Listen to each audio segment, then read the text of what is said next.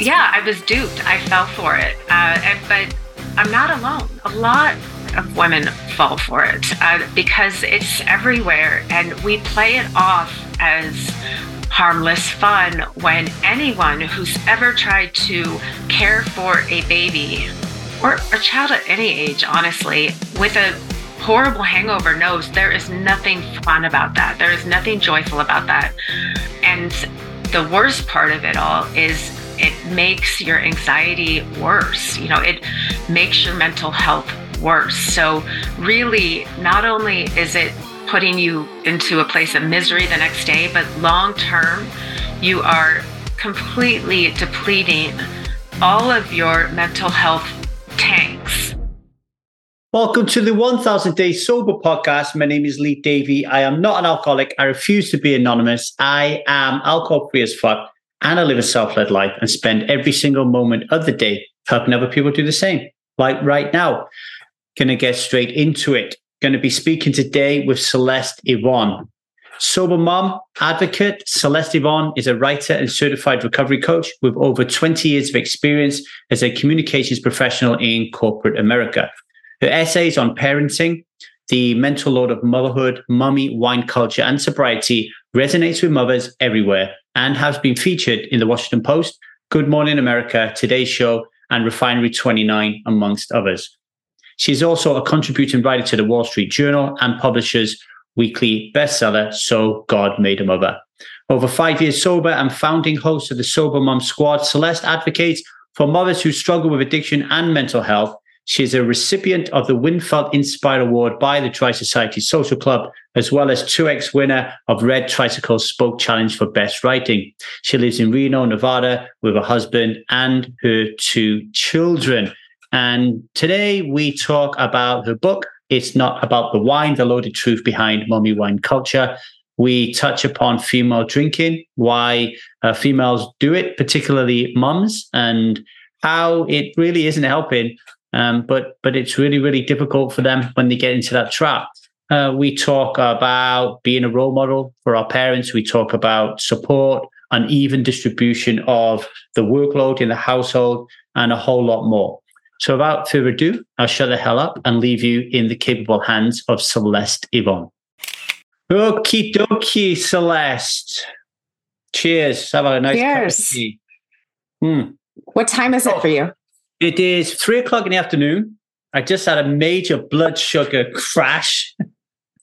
so I just I just lifted myself off off the couch after eating butternut butternuts butternut butternut squash with coconut milk, nuts, and raisins. No, wow. don't, do, don't do that again, Lee. Um, yeah, so I'm, I'm kind of just getting over it. But um, congratulations, uh, writing a book. So difficult, right? So difficult. Why yeah. did you write it? Why did you write it? Uh, I, I wrote it. I mean, the why I wrote it kind of changed over time because the book changed over time. Originally, I just wrote it to share my story. But mm. as the longer I was sober, the longer I started to see issues that a lot of other mothers in recovery were sharing with me that were similar. And I started to recognize patterns about how many of us wound up in this place in our mid 30s to mid 40s, realizing we have to make a change. This is unhealthy. Uh, we're losing our connections with our children. Uh, so many similarities that I was like, there's got to be more to this. And I wanted to kind of dig into more of the why. Why are more women drinking than ever? You know, it's mm-hmm. not because alcohol's changed, it hasn't um, chemically. So, what is it around us in our environment and in our social construct and narrative that has created this need that we feel like we are benefiting somehow from alcohol. And when you went down that rabbit hole, what were some of the things, the similarities that you notice with moms and, and around their drinking? Uh, so, one thing that people have noticed, uh, science and research has shown this for years, is that women drink for different reasons than men. And, you know, I'm certainly not the one who came up with that. I think Ann Dowsett Johnson talks about that in Drink. Uh, that research has shown that men drink more for the pleasurable feelings they get from it and for socializing, and women are more inclined to drink uh, because of the negative feelings they're trying to avoid. Uh, anxiety, uh, anxious feelings, depressive feelings, or um, uncomfortable feelings they're trying to numb out. So, that in and of itself is really interesting. But when I started kind of digging into well, why moms, why this age range, you know, when I look at uh, women in the sober mom squad where I host meetings, you're generally looking at age 30 to 50. Uh, why are so many of us having these realizations then and there? And one of the overlying themes for all of us was the mental load of motherhood, just this heavy weight of responsibility around parenting and household duties that overwhelmingly in traditional households falls on the mother. Uh, and I was like, well, what makes this different from our generation, from, you know, my parents' generation and the generations before that? And I saw that, you know, as more women are returning to work in 2023 than they ever have been after having a baby, the responsibilities in the household are still largely remaining on the mother. So there's this discrepancy that women's lives are changing post baby, but the expectations aren't, which is just feeding into this mental load and leaving mothers more overwhelmed than we've ever been. Mm, yeah, I was thinking that myself when you said what's changed because my my mother raised four kids and very very stereotypical mother. You know, I, I gave up, basically gave up her life. Um, and and here's the thing: when you when you give up your life to look after your kids, or your your, your meaning, your purpose, your your dreams, uh, your visions, it's really difficult to get back uh, mm. to them in later life when your kids have gone. And my mother hasn't done that, so she's so it sounds really horrible, but she'll end up dying and she would not have lived the life that she wanted to live because she decided or culture or whatever the reason was uh, to give all that up for her children and never, never got that back. But she never drank at home. Like I, mm. she never drank at home. She went to the pub all the time. I mean, I remember as a seven, eight year old doing the dinner when my mum and dad went to the pub every Sunday, but she she never drank at home. Um, maybe this, like you said, today is different. Women, the expectation on women, maybe um, uh, women are more attuned to that power within them and they they want to go do those things maybe culture and and everything is is leading into that what do you think do you want to expand on that a little more yeah, I think a lot of the reason um, women are turning to alcohol now more than ever is a lot to do with uh, not only the increased uh, advertising from alcohol companies towards women and their marketing, which has really expanded over the last 20 years, uh, maybe even 30. But then you also add to that mommy wine culture, which is this social narrative that moms need alcohol to cope with raising children. And it's a message that I think has been around a while, but really took off with social media. Uh, popularizing in the early 2010s. And that's really where we see the rise in women's drinking also growing and increasing and skyrocketing. And there's a connection there, like for better or worse, this message that alcohol will fix what ails us. Uh, moms need wine. Uh, it, it's a heavy message. It's a message that I fell for. Uh, it's a message that we are giving to mothers, regardless of whether they just have a newborn at home or they are empty nesters. And it's a problematic message because it's not only justifying alcohol use to help when we when we are in pain and struggling, you know, using alcohol to cope is never a good idea. And we know that scientifically. Uh, but that message doesn't imply that Uh, but it's also a harmful message to our children. You know, I think about I I'm a child of an alcoholic, and I can't even imagine the implications. I already feel enough guilt and shame uh, that I couldn't be enough for my dad to quit drinking. I can only imagine if the cultural narrative at that time was also parents drink because of their kids. Like, what kind of message is that sending our children that uh, they are the reason their parents drink, or even worse, that their parents drink to excess. Uh, so, you know, there's so many implications. When I think about a mother who's struggling, the last thing we should be joking about or suggesting is alcohol or drugs. And yet here we are. This is the number one response when when a mother says she's having a hard time or she's struggling and needs support. And um, what we really should be offering is support, and we're just not doing that. Yeah, it is. Um, I am a great student of Melanie Joy. She's a, a, vegan advocate and writer and psychologist.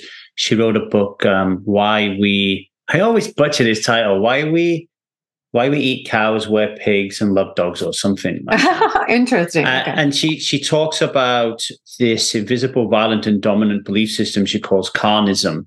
How we end up in our 30s and 40s eating meat, and we have no idea why we ended up eating it, mm. right? And one of the one of the aspects of this invisible, violent, and dominant belief system is what she calls absurdity. So, for example, she gives an example of a chopping board which will have a pig's head on there, and the pig's head will be smiling, and chickens will be flying over it, almost like it's a joyful, happy thing. You're just about to carve up an animal on it. And when I was reading that, I thought, wow, alcohol is the same, and, and particularly how it is advertised and pushed on women. So this absurdity uh, within women. If, if you walk in some of the gift shops here, I live in Cardiff, there's a gift shop in particular I know down the road has some really good stuff in there, but it is full of memes uh, around um, uh, wine o'clock and uh, all this nonsense, uh, uh, uh, really attracted to women.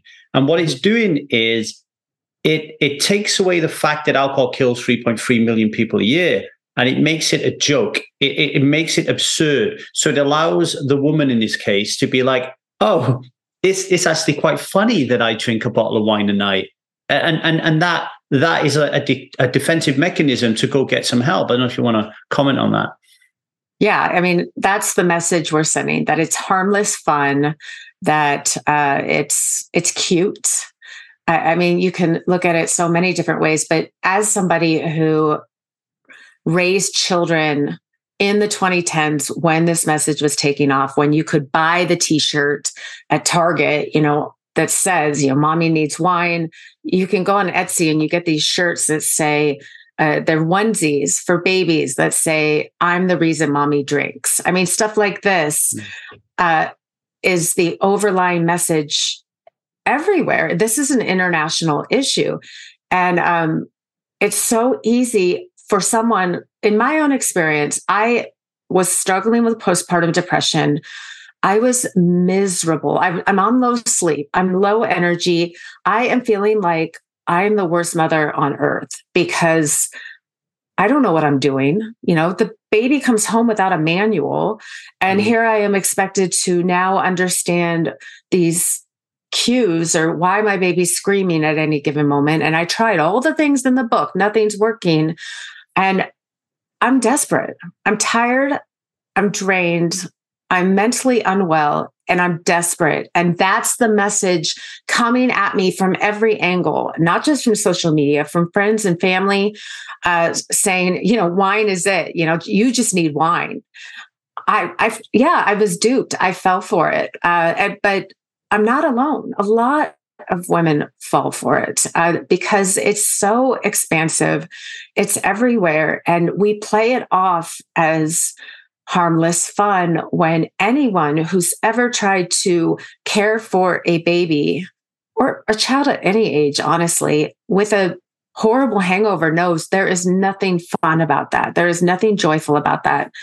Um, and the worst part of it all is it makes your anxiety worse. You know, it makes your mental health worse. So, really, not only is it putting you into a place of misery the next day, but long term, you are completely depleting all of your mental health tanks. You're emptying them out over time. You know, I was being treated for postpartum depression in those early days, taking medication, and I was probably negating all the benefits of the medication by having a couple drinks every night.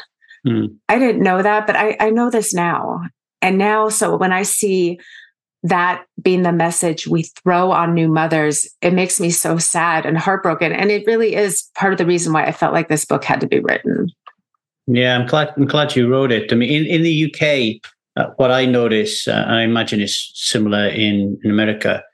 I, I believe anyway that we're actually designed from birth to drink alcohol. Like from the moment we come into this world, everything around us is driven to um, push us towards feeling that drinking alcohol is normal, nice, necessary, natural, and in more recent times, noble not not just for men. Like men are like wearing this badge of honor. Where I grew up in the valleys in in Ogmore Vale, it was a badge of honor for women to drink as much as men and to get shit faced mm. as well. Yeah. And and I call this the liquid lie. And and I and I think because by the time in the UK, by the time you get to your mid thirties, because you've been drinking consistently several times a week, if not daily, a lot of people.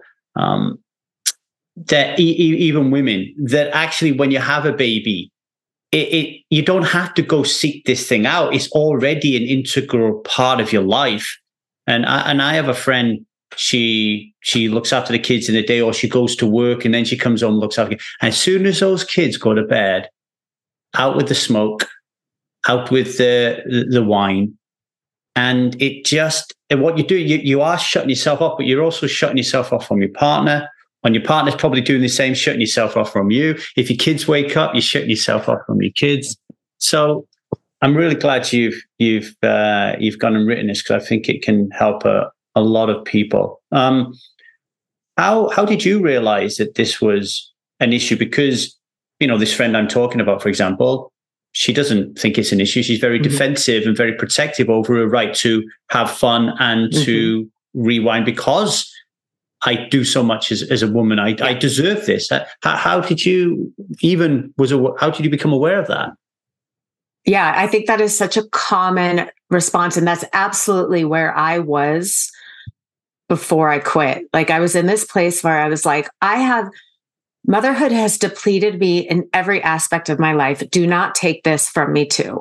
Very defensive, very angry, just feeling like a victim. Like I have literally nothing else uh, to look forward to. Um, my day is drained. My body's not my own anymore. Let me at least have this. So I understand that so well.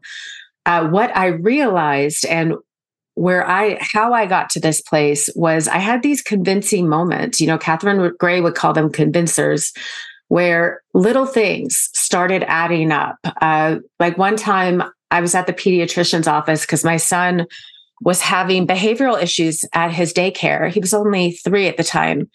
And um, I asked the pediatrician, What do I do? You know, we're having issues. He's going to see the principal every day. Uh, it's scary. It, I want to help him. And my pediatrician said, Well, he's too young to do anything about it. So we just have to do the wait and see approach. And I was like, I'm not leaving here until you give me something. Like give me something to work with. And he says he looks at me you know dead in the eye. You know i don't think he has any idea that i'm i'm drinking too much. But what he said to me was kids like this need consistency routine and structure. That's the environment that this child needs to thrive in. And i remember feeling my heart sink because i knew that with my drinking i was not giving him any of that and um, that was a convincing moment. Did I quit drinking the next day? No, it was about a month later. Uh, but it was little things like that that just started, pieces started clicking together. And I wound up quitting in December of that year um, after I had a panic attack at work. And um, just being so scared like, what am I doing? Like, my health isn't something to be gambling on. And yet I'm I'm gambling by um, drinking too much and not treating my body well. And uh, that was it. You know, I, I quit cold turkey without a plan, without, you know, a, a network, without a community, without support, without meetings. And I just said, I, I will figure this out as I go. And that's how I did it. Like over time, I developed the tools, the support, the community, the network, all those things came with time and as I dug into the process. But all I knew that day, my day one, was that I have to stop drinking. And that was just the first step for me. Uh, but it was an important, I mean, obviously, it was the most important step because it's really where everything cascaded from there. Thanks for sharing that. It's really powerful story and very vulnerable. So I appreciate it. And two things come up for me there. The, the first one that I want to ask you, the one I'll probably forget about it. Um, but the, the, one that first came up for me was um, with this defensiveness, this um, I want to keep, I want to, don't, don't you dare take this away from me. Is an aspect of this. You're you're going through life. You're you're looking after these kids without uh, a manual on how to do it. Um, our parents, we, we, I mean, I don't know about you, but I went to my parents and said, "How do I do this?" And they're telling me how to do it, and then I realized that everything they're telling me to do is wrong or ancient. And so we really don't know what we're doing. Um, but then you're also in a relationship with somebody, and it, I, I, I'm beginning to feel and think that it is unusual for the partner to see you, to hear you, to make you feel like you matter, to understand you and everything. Like I, am starting to believe that is unusual. It's it's not the norm. Mm. like it's it's not like use a very stereotypical uh, heterosexual relationship. I don't think it's the norm that the men get it and some of them don't. I think it's a norm that they don't get it and some of them and some of them do. Mm.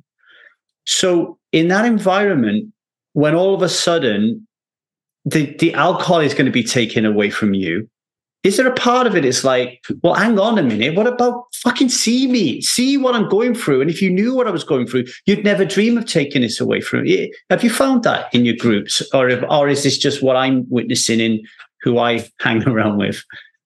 You mean with our partners? Yeah, like not being seen, not mm-hmm. being heard. So, so think if that is happening in your household and you and you and most of the time you're stuck there because that's where you're spending most of your time, you you you lose all sense of identity, I imagine, because like having conversations with two year olds, three year olds, four year olds, five year olds, and it's not always the case that the man understands everything. Like I've watched some of your videos. Mm men won't understand how much time and effort goes into making sure that your four year old has the greatest birthday party they've ever had. The man probably wouldn't give a fuck. He wouldn't even know about that. And then he'll turn up at the party and have a couple of beers and and and think and slice the cake and think that he's nailed it and he hasn't done anything. So so does that exacerbate this like protection to keep hold of the alcohol do you think yeah yeah absolutely and i think for me I was drinking at, I was drinking at things. Uh, I was drinking a lot at a lot of anger and rage and frustrations towards my partner, towards my workplace, towards people who just didn't understand. Right. And um, without, instead of having the conversations, you know, instead of making eye contact and saying, here's where we're at, here's what I need, here's where I feel invisible, uh, it seemed easier at the time to just drink at the the rage. I mean so much rage. And then you know the the shame of feeling rage when i'm supposed to be the happiest i've ever been because motherhood's supposed to be the best experience of our lives. So a lot of imposter syndrome a lot of rage and um, a lot of thinking i'm doing this wrong because i see other mothers saying these are the best years of their lives and i um, i'm miserable. So absolutely that has a lot to do with it you know when i talk to other women who are there now you know they talk about um, feeling like they need to escape, but they can't escape. They're home with little kids. They are the primary chair, child caretaker, and they need a, a way to maybe mentally escape when they physically can't. So they are turning to alcohol to escape their bodies when they have no other way to do it. And of course, in theory, it sounds like a hack, right? It sounds like, wow, you just, you know, beat the system. The problem is, as anybody who's ever overconsumed alcohol knows, is that comes back to bite you in the butt. The next morning, over time with your mental health, it makes everything worse. So it is not a sustainable coping mechanism. And for mothers, especially mothers who are the primary caretakers, it is a dangerous process where you are over consuming when you have little ones counting on you to survive and you aren't in a healthy state of mind to take them to the emergency room if there's an emergency, to wake up if you smell fire. I mean, there's so many what if moments that I think about myself where it's like, I was just setting myself up for potential disaster if that situation ever arose. I, as a mom, I need to be in my body and present uh, for for a lot of reasons, and that's just one. And when we are drinking, we are self sabotaging ourselves in all these ways, um, and it's scary, and it feels like it's all we've got, right? So we cling to it, and we're like, "This is all I got," but it's really self sabotaging ourselves. And it wasn't until I could see that clearly uh, with a little space between me and alcohol uh, that I could let go of that death grip uh, because before that, I was clung so tight to this desperate need to escape. I couldn't see the forest from the trees. Hi, Strivers. A quick pause from our regular programming for a golden ticket you won't want to pass up. So, October's looming, and you know what that means? Sober October. So if you've been wrestling with a booze or just want to give sobriety a test ride, then I've got a deal for you. I am throwing the doors of the Strive community wide open, and guess what? It's free until November the 1st. Yeah, you heard me right. Free, nada, zip, zilch. So what's cooking in the Strive pot? Well, first off, you get to hang with a kick-ass community of people just like you. And secondly, I will personally be leading weekly Zoom group coaching sessions that you won't want to miss. Lastly, you get your hands on our game changing Strive method. Feeling intrigued? Want in? Well, shoot me an email at thestrivemethod at gmail.com and we'll hook you up. Remember, you've got until November 1st to snag this sweet deal, and trust me, you'll thank yourself later. While you're thinking on that, let's get back to the action. Thank you for listening. It's like um, it's like a double impact on children, really. And and and look, for all of you listening, I don't want you to think this is a beat up on mummy's time because it's it's a, it's a joint responsibility to raise kids and and it's not just the mom. So as I'm talking here, I'm not talking mom. I'm actually talking parent. But um, obviously, stereotypically, the mums are taking over most of this responsibility. But I, have been very lucky to have kids um, I, I, had one kid when I was a drinker and one kid when I wasn't. Uh, one's 22 now, one's seven. And you know, you said you need to be physically there for them. Like if if like my my daughter's had so many different things happen to her that never happened to my son that I'm just able to just jump straight in a car and and, and yeah. go. Um, so there's that aspect of it. But the aspect that, that I want to talk about now and then throw the ball back to you is this is being present with them. Not not not necessarily to be able to deal with an emergency or anything. But I something yesterday, I was trying trying to put my daughter to bed. She's seven, and she turns, she's bawling her eyes out, and she's and she says, "I want mummy to take me to bed." I haven't spent any time with my mom today. I want to spend hmm. time with my mom, right?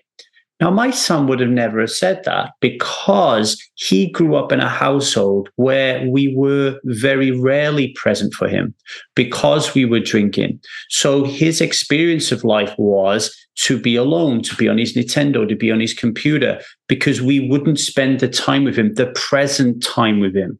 Right? Like even if I was playing video games with him, I was drinking while I was playing video games. Like I wasn't present with him.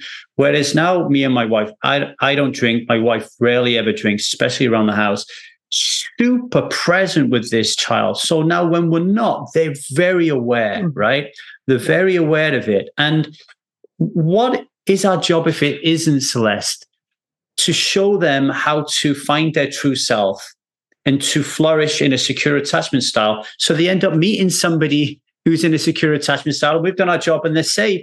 And what we're doing is we're we're doing the opposite because we're drinking all the time. We're we're either in our avoidant attachment style or disorganized or anxious because we're not dealing with our shit. And then our kids are mirroring us and growing up in the same way.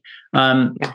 So it's very difficult because a lot of people listening to this who are drinking will not be able to stop drinking because of their kids like it's not enough. It, you know, it's like it's not enough. But maybe you know, it's almost like wake up by a thousand cuts. Like you listen mm-hmm. to lots of different things, you know. But what what do you think about uh, and and just talk about that being present and being a role model and actually seeing your kid, you know? Um, yeah, talk about that. So I think about Jessica Lahey and her book, The Addiction Inoculation, in, that she talks about how our kids can recognize the d- difference between alcohol and other beverages as early as age three. So they're picking up cues on alcohol and when we drink and why we drink very young. Uh, so when I think about what I was doing and how I was drinking and what I was showing my children. If you had asked me, is that, is this a life or a way of coping that you would wish for your kids? And I would have said, no, I don't want this for my kids. And yet that's how, that's what I was showing them. I was sh- showing them every day what mommy does to cope. Uh, so you know that all right there you know it was clearly a distinction between what I wanted for my kids and what I was using for myself. And there was a huge discrepancy there. And I realized like, if I am going to send my kids off as teenagers to go out and see the world, but I don't want them to experiment with drinking the way I did, to uh, binge drink the way I did, to do all these things, then I have to show them what life can look like not drinking. Like if I'm showing up every day consuming alcohol and I don't want that for them, I'm fooling myself. I'm fooling everybody because that is the life I am showing them. I'm showing them that we need alcohol to get through the day. And, you know, I, I, also say this as somebody who grew up with a father who drank every single day and to the point where he started hiding alcohol around the house. So I, I know what that looks like. I know what message that sends our kids. And I know I didn't want that for my kids. So why was it good enough for me? I, I mean, hmm. I think that's where you kind of have to have that moment, that heart moment where you're like, why is it not good enough for my kids, but it's a good enough life for me? I, I want better for my kids. So I should want better for me too. I'm going to go right to the edge of this, and you, you might think it's a little bit controversial, but I think it's really important. And I just want to underline this by saying this is my own belief system. I'm not saying it's it's the truth. When when I grew up, underage drinking wasn't just accepted; it was promoted and it was encouraged. Uh, I again, absurdity was used, humor was used. You would play youth club rugby and get free beer tokens afterwards, you know that type of thing my dad took me to a pub when I was 14, paid the barman to allow me to go up and order my first pint, which was like my first real connection with him as a human being, right? Mm. And and I often look at it and I think to myself, there's a subconscious thing going on here where adults are pushing this onto their children because it allows it and normalizes it for themselves. It's almost like if my kids drink, I'm okay because nobody likes a hypocrite, right? Like nobody likes a hypocrite. I remember it wasn't even alcohol. I was I was coming down off speed when I was ah, 17, 18 or something. And my dad fell into my bedroom, drunk as anything. and said, "Look at you, you you're, you're a junkie." And I remember getting really angry with him because I'd taken some speed and I was drinking water, yet he drank alcohol consistently all the time. It was a ludicrous argument, but I remember right really getting in his face, going, "How dare you tell me what I can do?" When as a role model, all you're doing is spending the money that we need as a family on, on alcohol. So I, I think there's layers here, isn't there? And I think we need to have a lot of compassion in the drinker because we've all been there where there's a lot of this stuff that we don't even know is going on. And when someone tells us about it, it's still because of the cognitive dissonance is so strong to drink this stuff. We, it just doesn't crack through. And so we have to have a lot of patience as well, I, I guess, Celeste. Yeah. Yeah. I mean, I think when you look at the cycle you grew up in, like if if it was everywhere, if that's what your parents did, it it's going to be more natural for you to go that direction. And then you'll go that direction. It'll be more natural for your children to go that direction. That's just how cycles work.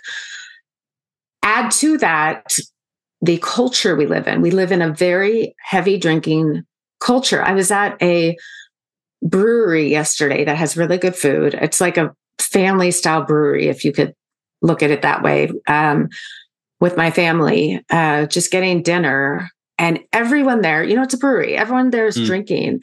And I'm probably one of the only adults not with with with no beer in front of me. I've got a soda in front of me, and and it's hard. To, or you look around and we're the out, outliers, right? We we are the the unusual. We're the minority when we are not drinking uh, because the majority of people do and are. And so for to be in that surrounding with the herd mentality, pushing alcohol, al- alcohol is everywhere. It's at every event. It's at it's at everything we do has often a correlation to alcohol. So for us to not be drinking or to want to slow down our drinking or to stop completely, we have a lot of stuff going up against us. And then when you add to that the family cycle, this toxic drinking cycle, I mean, double down, you've got the subliminal messaging, subconscious memory that alcohol is just something we do. Uh, so it's a lot to push back on. And yet, you know, when you think about breaking cycles, when we think about what we want for our children, it it's going to and it can start with us. You know, we don't have much control. We most we have very little control over what our children do and uh, what their life will look like in the future. But one of the few ways I like to think I have a tiny bit of control is how I, sh- I show up for them. What I show them life can look like. Celeste, you do. You do. I just want to like say I see you, you know, and you do. And you don't just have an impact on your kids, you have an impact on your kids' kids. Mm-hmm. For sure. And and we're not, it's not just it's not just that the marketing against women is ramped up in recent times, also the exposure to children. Like my, my daughter's seven. Her dad doesn't drink. She knows full well what I do for a living. She's been on my podcasts and she talks to strivers and all this kind of stuff. Her mom doesn't drink in the house, like I said, very rarely drinks, right? She she can't, like she'll get ill if she does. She's not she's just not interested in it. Yeah, my daughter will still glamorize it. So so that's coming from where, right? It's coming from the playground. It's coming from things that she watches on TV. It's coming from books. Beauty and the Beast is just one example of um, a beautiful scene where it's a great song. I, lo- I, love it where they're all having the dinner, but they, they all end with the clashing, the pot champagne, champagne corks pop, popping and all that kind of stuff, you know? And, but I think it's important to be an outlier and to show your kids that being an outlier is okay because it is so difficult for them, right? Like they grow up wanting to get that approval and to feel like they they they fit in. And you being an outlier is great. The number of times I've been in the car taking my son to football when he was in his teens, and his friends asking me questions about my sobriety and looking at me thinking, he's not just sober, he's he's quite cool. mm. uh, and and and I'm not saying they changed. Like I, am I'm, I'm with you. I, I think I have very very little influence over what my kids do. My son drinks, not a great deal, but he drinks. I'm sure my daughter will. Um, but we are definitely helping them by showing them that you can be cool, you can approve of yourself and be safe, have a great time and not drink, right? Yeah. I mean, I think the fact that we are showing them that you can live a sober life that is still fulfilling and beautiful is so much better than probably we had ourselves growing up. Like I don't know about you, but I didn't know anybody who was sober, mm-hmm. certainly not somebody who was loud about it. Um, because we, I grew up in the generation that was like, everybody drinks unless you're one of those people who can't handle it. And so the assumption is and was everybody drinks unless you, you know, are one of those rare few people that have to go to anonymous meetings uh, so now that I am kind of a sober mom who's vocal and I talk about it openly with anybody, but especially with my kids, they they're seeing a different side to it. And I am, might just be the only person they know or will know for a while who doesn't drink, and that's okay too. But at least I'm showing them that that it's an option. At least I'm showing them a different side. Uh, that's maybe the most I can do in this case, but it's enough. Do you have um do you have daughters or, or I have two boys. Two boys. One of the things that really um I got a boy. My first was a boy, my second was was a girl.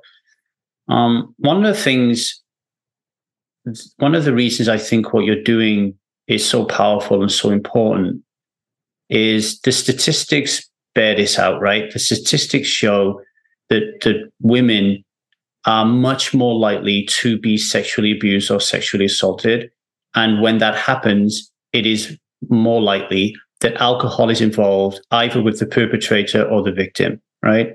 Right. Um, as a father of a young girl, I, that terrifies me. That that loss of control and hoping to God that she doesn't a get absolutely plastered, so she she's not in full control of her faculties or her inhibitions are lowered, and she ends up with somebody who is drinking and Hannah has also lost control of his inhibitions and his faculties and doesn't respect what's happening. Um, so so, as a sober mom, what, what much better role model can you be to explain boundaries, to explain the importance of maintaining control?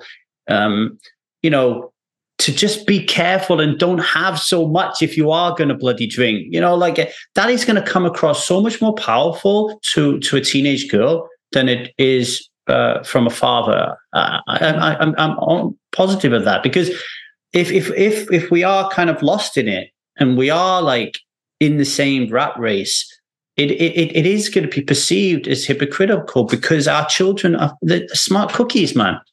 You know, I I don't know if if this subject has come up at all in, in your groups. Well, you know, I think it's something that is top of mind for so many you know, something I am working with my kids on is teaching them about consent. In fact, that just came up yesterday at the brew pub because uh, there was another, there was a little girl there, and my nine year old was trying to play with her, and he was getting ready to go tickle her. And I was like, no, no, no, mm. you know, you do not touch somebody without their consent.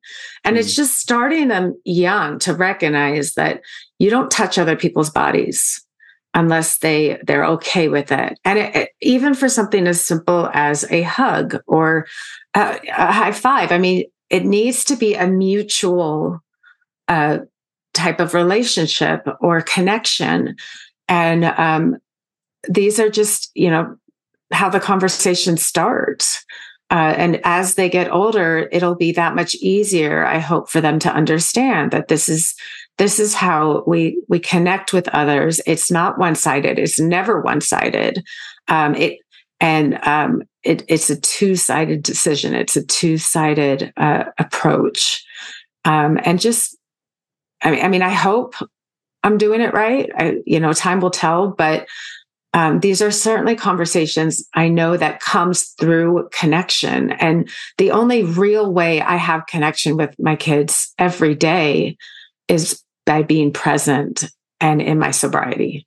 Yeah, well, 100%. That, Zia has a book on consent. I actually read it to her two nights ago, you know, and I changed my behavior around her from reading that book and, and mm. through the influence of my wife as well. I'm a kisser and I'm a hugger.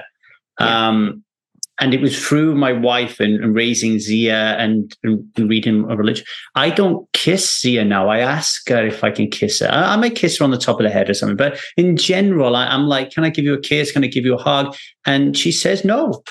She says yes sometimes, but sometimes she says no. Um, and so I think you're spot on. And with my son, a lot of time and effort goes into and has gone into respecting women and the importance of respecting women and talking to him about pornography and and how that can skew his his thoughts and feelings and understanding of sex and intimacy and how to treat women and, and, and to be careful of those things. And, and what I will say, listening to you, I'm not convinced that those conversations are going on or as as effective when when we're when we're drinking because we have a pie chart of energy and attention Drinking alone is going to slice a big part of that. Then the recovery and the comatose state is going to take away some of that. Then what's left is just nappies, running around, organizing Halloween, birthdays, Christmas, cleaning the house, uh, running them around to like every single event that they're doing every single day. Where where is the time to sit down and be present with with your kids. And th- this is what I love about when you stop drinking. I call it white space. Like you get this mm. white space, and people are saying, "I'm." I'm they'll come onto the, the Strive forum. We've got a community called Strive Celeste, and some of the newbies will come on and say, "Oh my god, I've stopped drinking, and I, I don't know what to do myself." I'm like, "You got kids?" Like, yeah, and you don't know what to do yourself. Come on, go play with them, be with them, and and for a lot of people, me included, it's not easy mm-hmm. to be with your kids. It's not easy to play with your kids. It's it's it's not. We escape, you know, I escape through work. You know, can we touch upon that a little bit? You know, like um it's so that it's okay to not want to be with your kids sometimes. That it's okay to not like your kids sometimes. can, can we talk about that?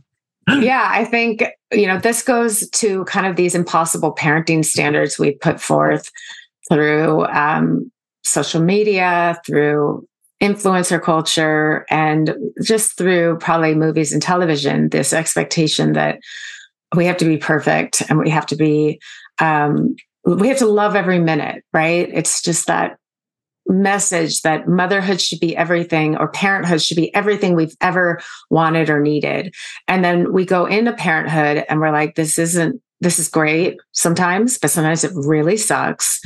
And also, this doesn't fill me up completely. Like I still have other needs. I still, there are other things I want to do. I'm still an individual. And, and then I don't know, you know, if fathers feel this way so much, but for mothers, I think generally we feel guilty for feeling that way because it's been ingrained in our culture that motherhood is the end goal, that being a mom should be all you've ever wanted or needed. And that should fill your cup up completely. So I think for myself and a lot of other mothers were like, it doesn't fill my cup up completely. I still want to work or I still want to pursue my passions. Does that make me a bad mom or should I just not talk about that and and hide from that? And I think we've just set this this impossible parenting standard out of what a good parent looks like uh, that doesn't it's not in and of itself necessarily correct. I mean there's more to being human than being a parent. That's just one role. And when we carry that guilt or weight with us that i should be present with my kid every second of the day and loving every minute of it that's kind of a that's a harmful message to be sending to each other because that's not that's not going to work we're humans that's not that's not how things work. Mm. Um, I think it's so important to, you know, have those boundaries for ourselves, uh, boundaries that you really learn through sobriety, right? Uh, and not give ourselves to our kids every moment of every day. That's not teaching them good boundaries.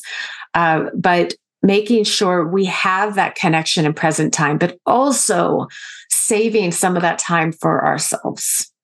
Yeah, and and I think I think giving up drinking gives you some gives you some, gives you gives you the the availability to to do that, right? Like um when I was drinking and my son, I I would watch football all the time. Like I would escape from football, games, poker. Like I, I would be drinking while I while I was playing. The last thing I wanted to do was be with my son. Today, if I want to watch a football game, I, I'm I'm really comfortable to say to my daughter, Daddy's going to spend some time on his own because I know I spend so much time being present with her, and and and so I'm able to to come to that from a very very different place.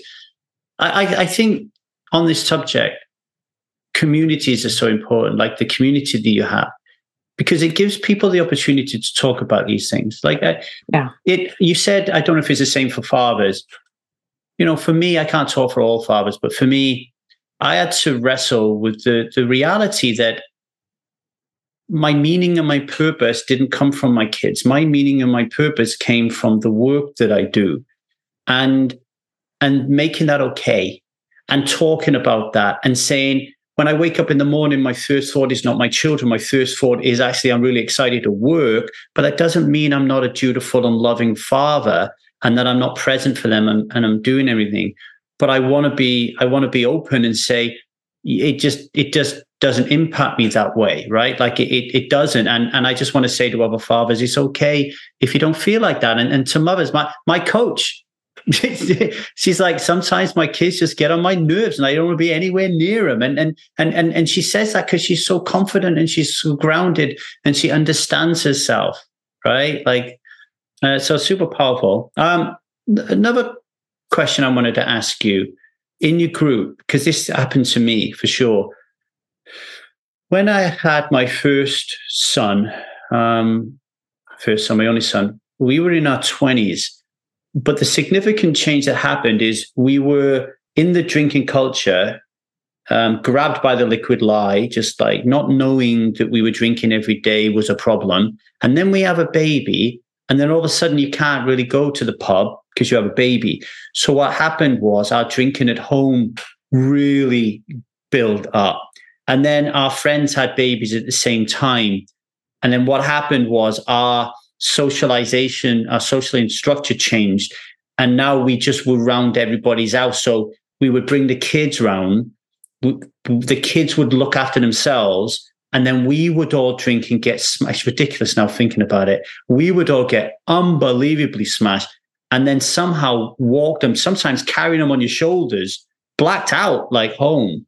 But there was something very definite that changed when we had Jude around our, our drinking increased. And I don't think it increased mm. because we was both stressed. Actually, I think it just increased because we couldn't go to the pub. So there was an it, there was no stop tap. There mm. wasn't a limit on how much you had.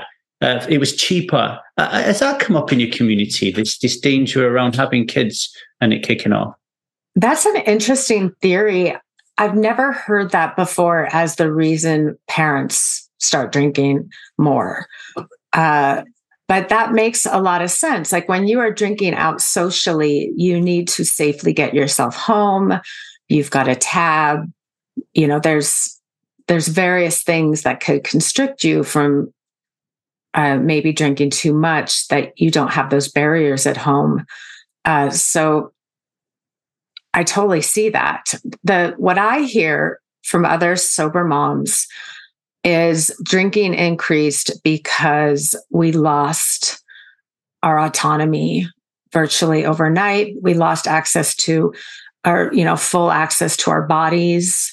Um, it felt like our bodies were no longer our own. Uh, we started kind of accumulating anger and rage about maybe unequal distribution of labor at home and childcare at home with our partners, um, or feeling like there's this additional pressure to want to return to work or to need to return to work uh, when something so expansive and huge just happened in our lives with the birth of a baby uh, that it feels like we are burning the candle from both ends. So, just all these added pressures and struggles and new emotions that are creeping in of now being responsible for another human uh, just kind of put this additional need, coping mechanism, a crutch on our shoulders, uh, and, and the desire to ease that heaviness. How did you and how do you now help guide the women in your group get this message across to their partners? Because I, I uh, whilst I am a great advocate that we, I take 100% responsibility for the way I res- I respond in life, which means, you know, if I've got a problem, it's my responsibility to tell my wife I've got a problem. I also think it makes absolute sense for my wife to know what the hell is going on with me so she can actually show up and and and help me with my needs and wants and desires uh, and yeah. vice versa. Uh, how have you been dealing with that? Because uh, you you you're right. I, I, I see this in my own community where it, it's there is not an even distribution of labor whatsoever. Um, and and often I see that manifest in uh, a desire to hide and to just let the status quo continue so that the dreams you know my mom wanted to be a nurse for example. It just dies within you because you just don't have the strength the courage or whatever to have that conversation. Um, how have you been dealing with that in your group? Yeah I, I mean the conversation you know of talking about redistribution of labor uh, redistribution and expectations of childcare it's something that every person in a relationship should have uh, post baby, uh, regardless of if one person's working or both people are working or nobody's working. They things are going to change when a child enters the picture, and you need to have that conversation. And um, what it can look like is just a mapping out of what you do and what your partner does and talking about it and looking at the lists. I mean, essentially, what your list is four times as long as mine. What can we do to redistribute some of this labor? And it's hard work, but I'll tell you, it's a heck of a lot harder to not talk about it mm. and just let those that rage or that frustration just sit with you to the point where you feel like you need something to melt it away or to hide it within you uh, so you don't explode. Uh, so, you know, I think it's just normalizing that conversation. And it's not just one, it's going to be one and then two and then three. It's just going to be a lifetime of conversations. But um, it's a conversation that I don't think we ever knew we needed to have going into a new baby entering the picture. Uh, because nobody talked about it, you know, in past generations. Uh, for the most part, you know, stereotypically, mothers just sucked it up and did it all. Uh, but like I said in the beginning, you know, now that women are re-entering the workforce, uh, the conversation needs to be had now more than ever. Um, and it's important because unpaid labor is just as important as paid labor. You know, what a mother or a partner or whatever, whoever you are, what you're doing at home or with child rearing is just as important as somebody who's outside of the household getting paid however much money. And that is a new concept to people. You know, hmm. I think the assumption is always whoever is getting paid the money has the most important job. But I think what we need to advocate more for is that unpaid work and unpaid labor at home and child rearing is equally as important. And their needs are just as important too.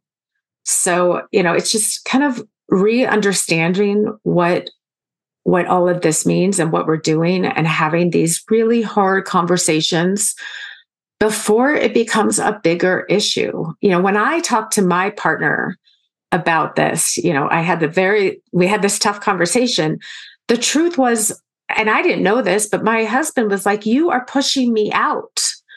He's like, I want to be more involved with the baby. I want to be more helpful around the house, but you give me the death stare and I just go running for the hills because mm-hmm. I don't know how to help you at all. And I'm so afraid of screwing it up.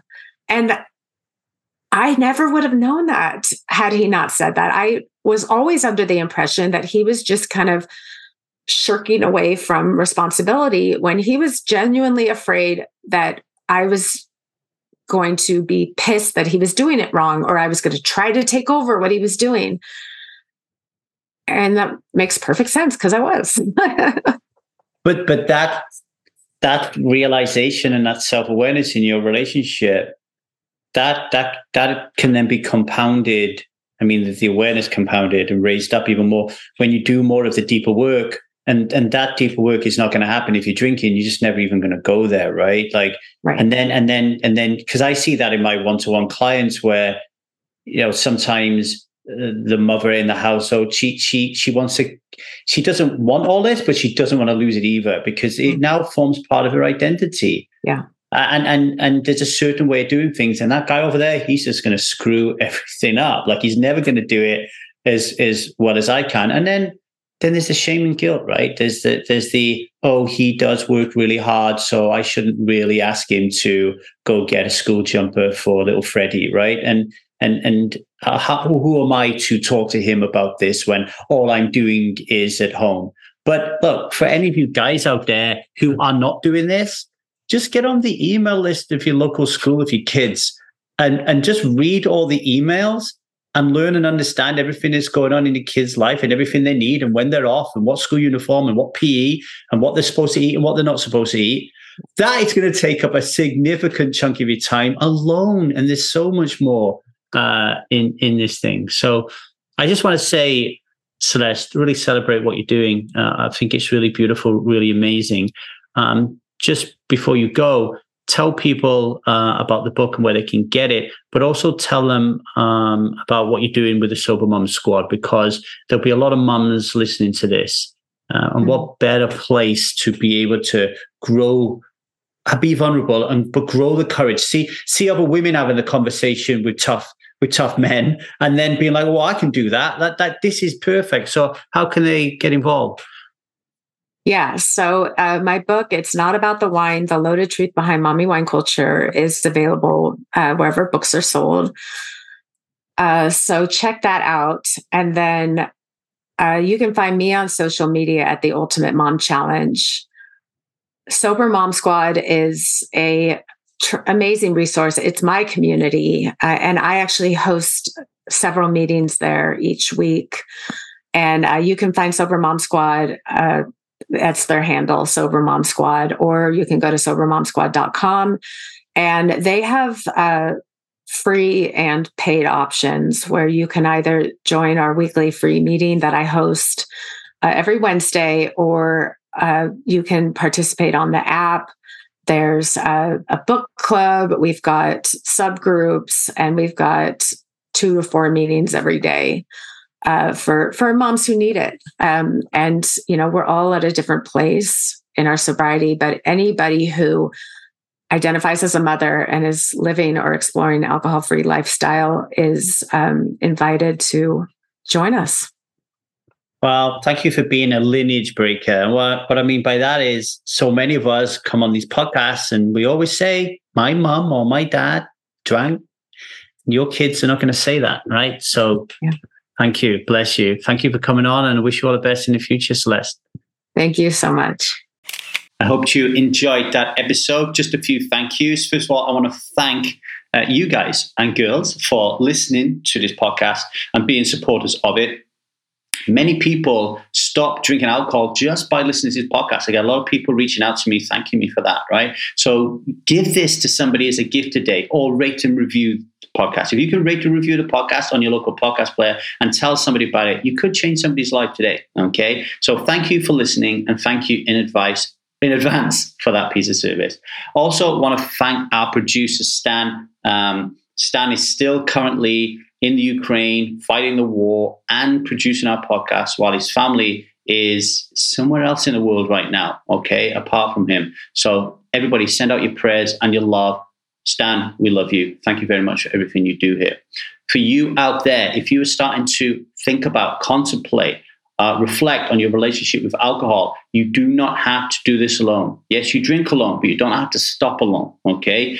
And if alcohol is not your thing, but you are starting to feel that you actually are living a parts led life, the ego is getting in the way too much, so you're not happy with the way life is going, then reach out to us at the at gmail.com. Just say, Lee, and just tell me what is on your mind, and we'll start to have that conversation.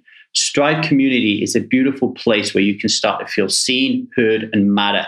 It's where you can get community and it's where you can start practicing what we call the eight C's of self, our core values, right? Or creativity, curiosity, uh, connection, compassion, courage. Uh, I can't remember the rest of them, but there's eight of them, right? And we have our quest structure. So we have assignments and they're really interesting, exciting. At the end of them, we say to you, come on, do this quest, right? Get involved in this challenge. Um, and strivers are really finding it exciting and they're working their challenges in these areas that are going to increase the amount of time they spend in self energy in a state of flow and that is has amazing repercussions for the relationship you grow with yourself and for how you how you reach out to others in their life, like how you parent, how you um, are as a child to your, not child, but a son or a daughter, how you are in your relationship with the person you share your bed with, and how you behave with your employees, right? So reach out to me at strivemethod at gmail.com if you want to learn more. Okay, much love, everybody.